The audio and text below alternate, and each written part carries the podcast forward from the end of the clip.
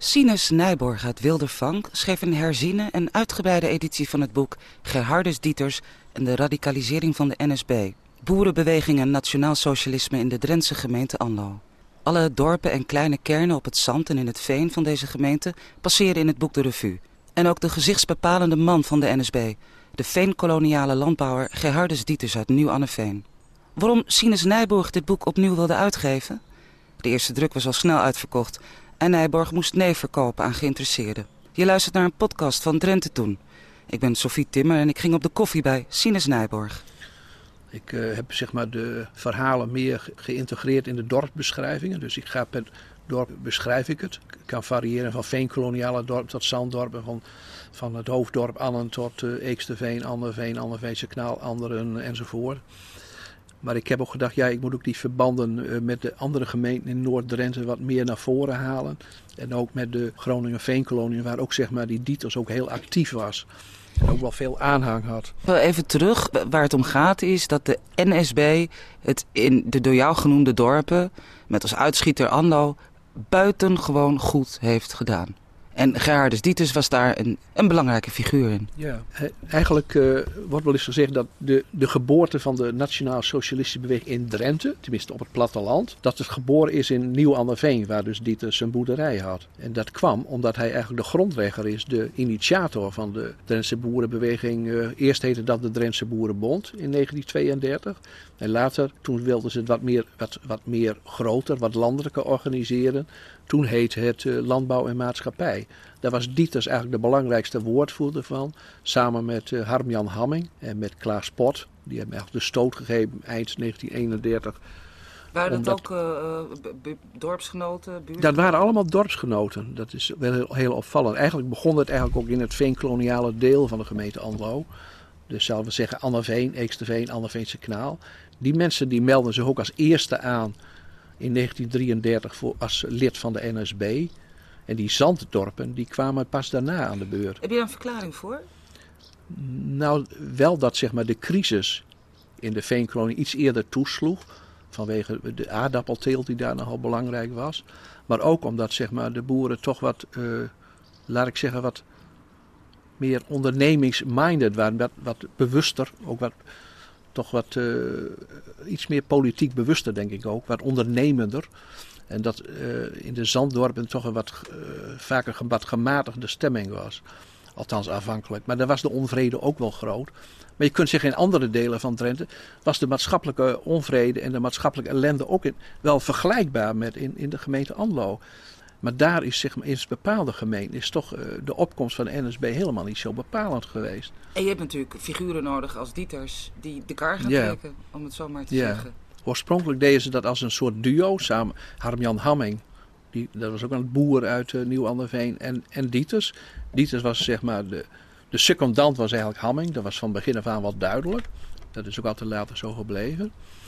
Maar Dieters is, zeg maar, die was toch ook wel ontevreden over het feit dat zeg maar, vanuit de top van de boerenbeweging, die zat met name in Zuidwest-Drenthe, uh, dat die zeg maar, zo behouden was. Die waren veel meer liberaal gericht en op uh, gevestigde conservatief-liberale partijen.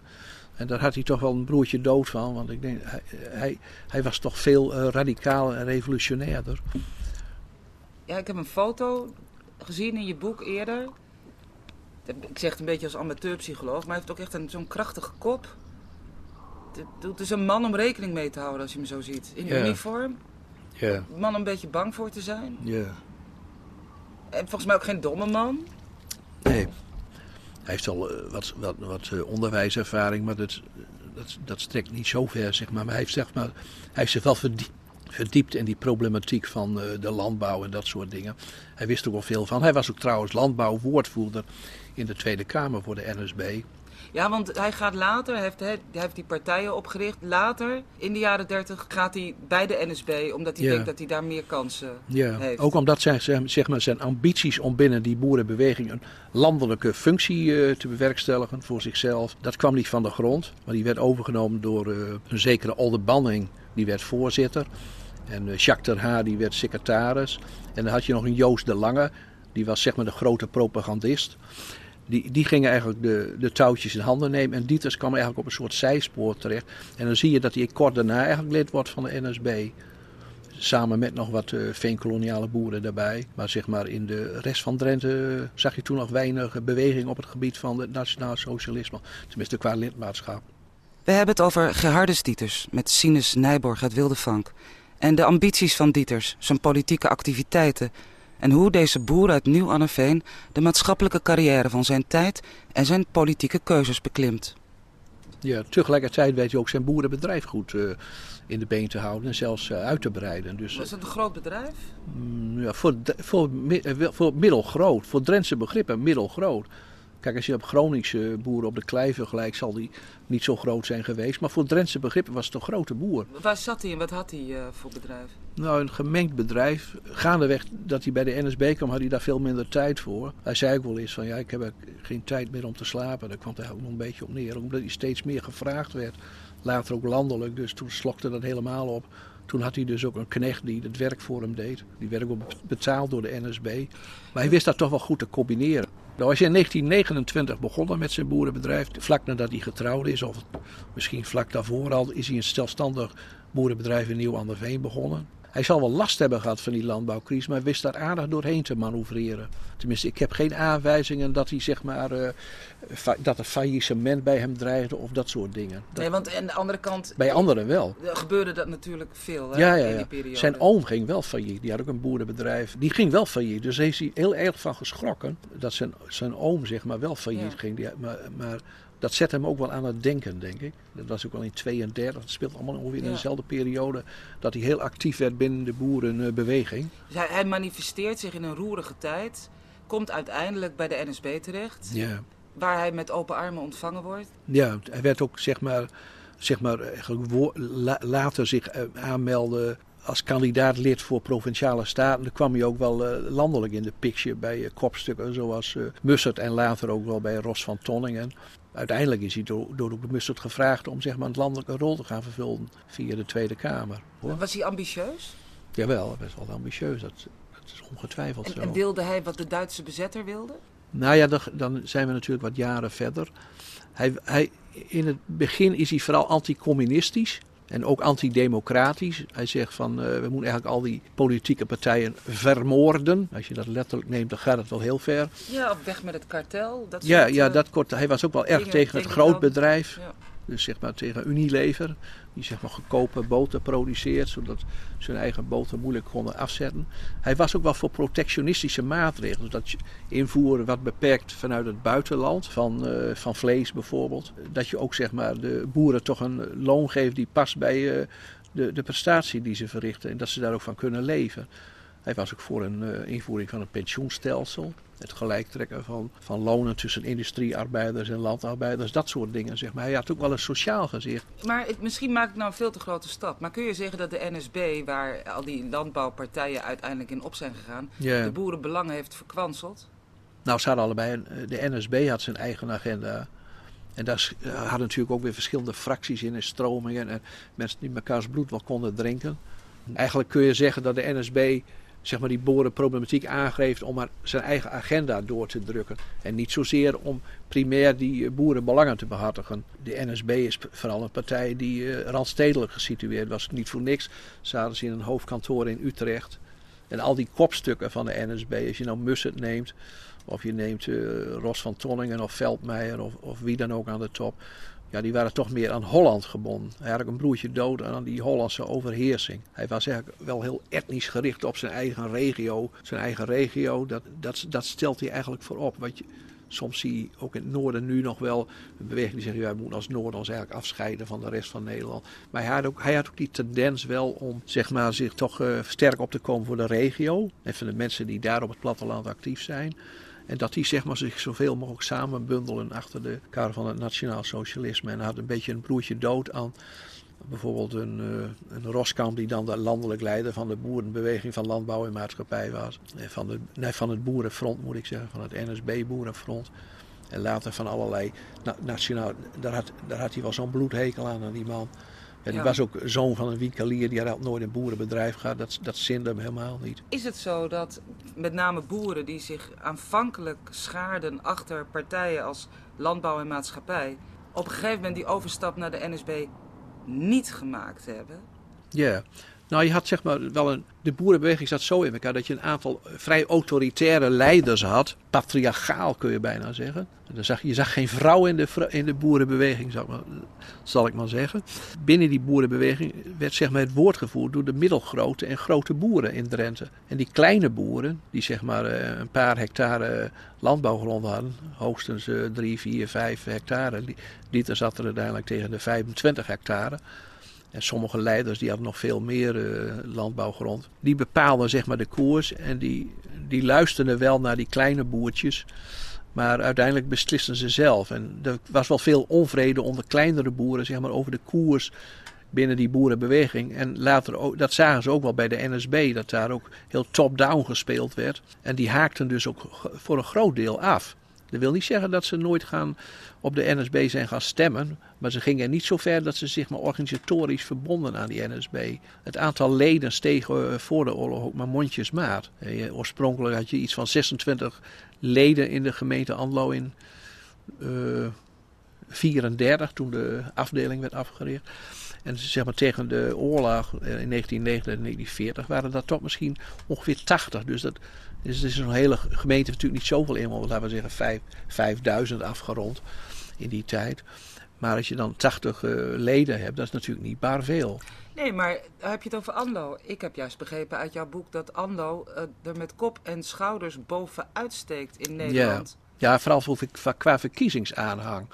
Maar als je kijkt naar het ledenbestand, het formele ledenbestand, is dat een stuk kleiner. Alleen zeg maar, bij de overgang naar de, uh, naar de bezetting, dan zie je dat de toestroom heel sterk uh, gaat stijgen. Zich eigenlijk vervijfvoudigt.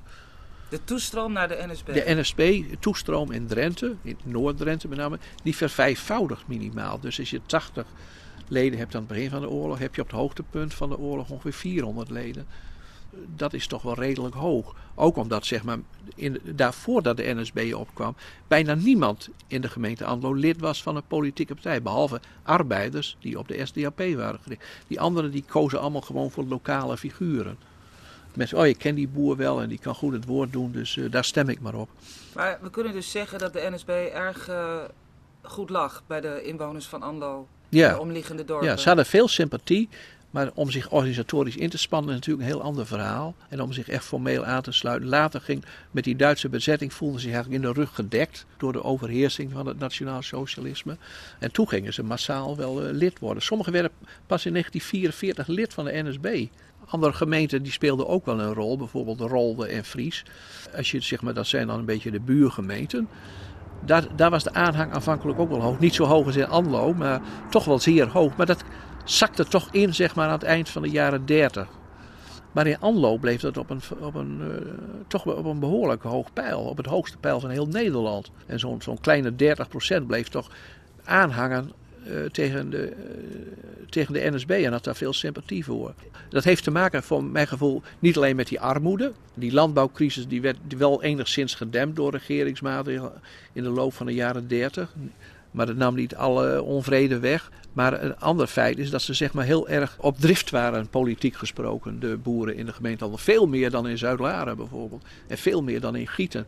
En veel meer dan in Veendam. Of veel meer dan in, in Eelde. En nog veel meer dan in Hogeveen of Meppel. Als je wat verder weg kijkt, daar had de NSB amper aanhang. Omdat zeg maar, daar die verzuiling, het gebonden zijn aan kerk, aan kerk en politieke partijen veel groter was. Dat is een belangrijke verklaringsfactor. En het feit dat Dieters dus een populist af la letteren was, die kon de mensen in beweging krijgen. En hij deed dat samen met een kerngroep van andere boeren uit de gemeente Anlo, die toch wel zeg maar, de, de sturende kracht werden de, achter de NSB-beweging onder de boeren en de plattelanders. Omdat hij toch een charismatische uitstralingen had. Ook als je naar de foto's kijkt, dan denk je van nou, die man die moet je niet te veel ruzie mee krijgen. Maar ik denk, ik ben niet zo snel bang voor die man, maar die, dus ik denk wel dat, dat hij een, een, eh, een dominante figuur was, zeg maar, in die hele boerenbeweging. Heb je mensen ontmoet die hem kenden? Nou, ik heb zijn uh, tweede vrouw wel eens geïnterviewd. Die leeft misschien nog. Die is van 1904 of 35 geboren. Die zal nou achter in de 80 zijn. Die heb ik zeg maar een jaar of vijf geleden geïnterviewd. Ik ben gewoon. Uh, ik, heb, ik ging eerst naar een verkeerd huis. Daar had ze wel gewoond. Maar ze zei: nee, ze woont nu in, het, uh, in een aanleunwoning. Dus ik, oh, dan loop ik daar even heen. Ik zeg: uh, Nou, ik vraag gewoon: heb je even tijd om mij te woord te staan? ik wil graag praten met je over de, de oude Gerhardus Dieters. Want later is ze getrouwd met de zoon. Dus en die heet ook weer Gerhardus. En toen, hij zat direct door over Dus zei, nou ik heb eigenlijk geen tijd, maar kom toch maar even binnen. En ik vond dat zo'n lieve vrouw. Dat vond ik toch moeilijk om zeg maar, die privéwereld door te prikken, zeg maar. En ik heb ook wel mensen ontmoet, zeg maar, op het provinciehuis, die ook uh, wel bekend waren met Dieters. En dan fietste ik ze mee op en dan zeiden ze, dan, ik had wat stukken ingezien bij de provincie in de archieven. Ik god eens even kijken wat er allemaal in staat. En toen las ik daar wat over. En toen vroeg ik bijvoorbeeld aan Dirk Koekoek, die was toen uh, fractievoorzitter van de Partij van de Arbeid in de gemeente Anlo. Die werkt ook bij de provincie. Ik zeg, wat was dat eigenlijk uh, voor een man, die Dieters, die uh, bij, jullie... Dat, hij kwam uit de Anderveetse kanaal, Dirk Koekoek. En die kende Dieters wel, want die is een stuk ouder dan ik ben. En die is ook al overleden. En die zei van ja, dat was een hele sociale, goede man. Dat is het eerste wat hij zegt. Dus voor in zijn eigen dorp was een, man met sociaal aanzien. Alleen wat hij daar buiten deed, dat was voor vele mensen onbekend. Dat hij naar het Oostfront is geweest, dat wist bijna niemand. In de oorlog, hè? Ja, dat hij in de oorlog aan het Oostfront, dat wist bijna niemand. Dat hij bij de, bij de Waffen-SS uh, eh, actief is geweest, dat wist ook bijna niemand. Dat hij bij de NSB zat, dat weten ze dan nog wel. Maar dat, dat werd niet als kwalijk gezien. Het feit dat er zoveel onbekend was en hij een, een sociale rol in zijn eigen dorp vervulde. En mensen ook wel hielp van, uh, van linkse signatuur. De mensen die in de problemen kwamen bij arbeidseinsatz, of, die, die hielp hij soms nog wel, of waren ook communist. Dat is bijna niet voor te stellen hoe dat kan. Dieters had dan misschien meerdere gezichten. Zijn keuzes tijdens de oorlog waren duidelijk. Hoe verging het hem eigenlijk na de Tweede Wereldoorlog? Hij heeft zeg maar een, nog weer een maand lang is hij eh, toch op een of andere manier ondergedoken geweest. Hij is pas een, in, op 13 april 1945 had je de bevrijding. Maar pas een maand later is hij opgepakt door de Binnenlandse strijdkracht. Hij wist een maand lang uh, allerlei uh, arrestaties uh, te voorkomen. Want hij voelde de bui natuurlijk hangen. Hij voelde de bui al hangen. Vlak voor het einde van de oorlog was hij ook verhuisd van Nieuw-Anderveen naar zijn ouders in Eeksterveen. Of zijn vrouw meeging is ook onduidelijk. Ook omdat hij tijdens de oorlog een buitenechtelijke relatie had. Dat was ook wel gebruikelijk binnen de SS-kringen, geloof ik. die, er was ook wel veel onmin binnen de familie over, binnen die Dieters familie over zeg maar, zijn escapades uh, tijdens de oorlog met uh, jonge vrouwen. die dan 20, 30 jaar jonger waren. Hij was toch wel aan het eind van de oorlog. Hij is in 1902 geboren, toen was hij toch 43. Ging toch met vrouwen om van, ja, van tussen de 20 en de 25. Dat is ook wel bekend. Het was een, een womanizer. Hij ziet er ook wel goed uit, vind ik, als je naar hem kijkt. Er staat iemand, dat, dat denk je. Hoe denk je dat Dieters zelf de toekomst had gezien? onder Duitse overheersing met hem in een prominente rol op ja. maatschappelijk politiek vlak? Hij dacht, hij, hij heeft ook wel expliciet uitgesproken. Hij hoopte doordat hij aan het Oostfront had deelgenomen, zich bij de Waffen-S via de Germaanse SS werd je dan opgeroepen om te strijden aan het front. Dat probeerde hij nog een beetje af te houden, maar uiteindelijk is hij toch aan het front beland. Zo happig was hij niet op het Oostfront. Er werd hem ook wel vaak kwalijk genomen door diehards, zoals Veldmeijer. Maar ook uh, mensen die uit zijn eigen omgeving wel. Die uh, zeggen van ja, die Dieters die uh, loopt er maar een beetje bij. Maar uiteindelijk wilde hij graag een landelijke bepalende rol spelen. Hetzij binnen de boerenbeweging als opvolger van Roskam. Dat was de landelijk leider, maar die was wegens corruptie aan de dijk geschoven. Maar Mussen had hele andere kandidaten naar voren geschoven. Daar hoorde, Mus, daar hoorde Dieters niet bij. Dieters en Mussen, dat was eigenlijk water en vuur tijdens de oorlog. En het, hij hoopte echt via Ros van Tonningen en via zijn deelname aan de strijd aan het Oostfront, dat hij dan zeg maar op basis daarvan door die Duitsers naar voren geschoven werd. Nou, er waren wel Duitse uh, leidende figuren. Die zeiden van ja, misschien moet hij uh, boerenleider van, Noord, van Noord-Nederland worden. Dus van Groningen, Friesland, Drenthe. Maar er waren ook wel wat trubbels over zijn, uh, ja, zijn huwelijksleven, zeg maar. Waardoor dat weer gezegd van ja, dat is eigenlijk ook niet goed dat er te veel in de publieke belangstelling naar voren wordt gebracht. Want dat komt toch niet goed over.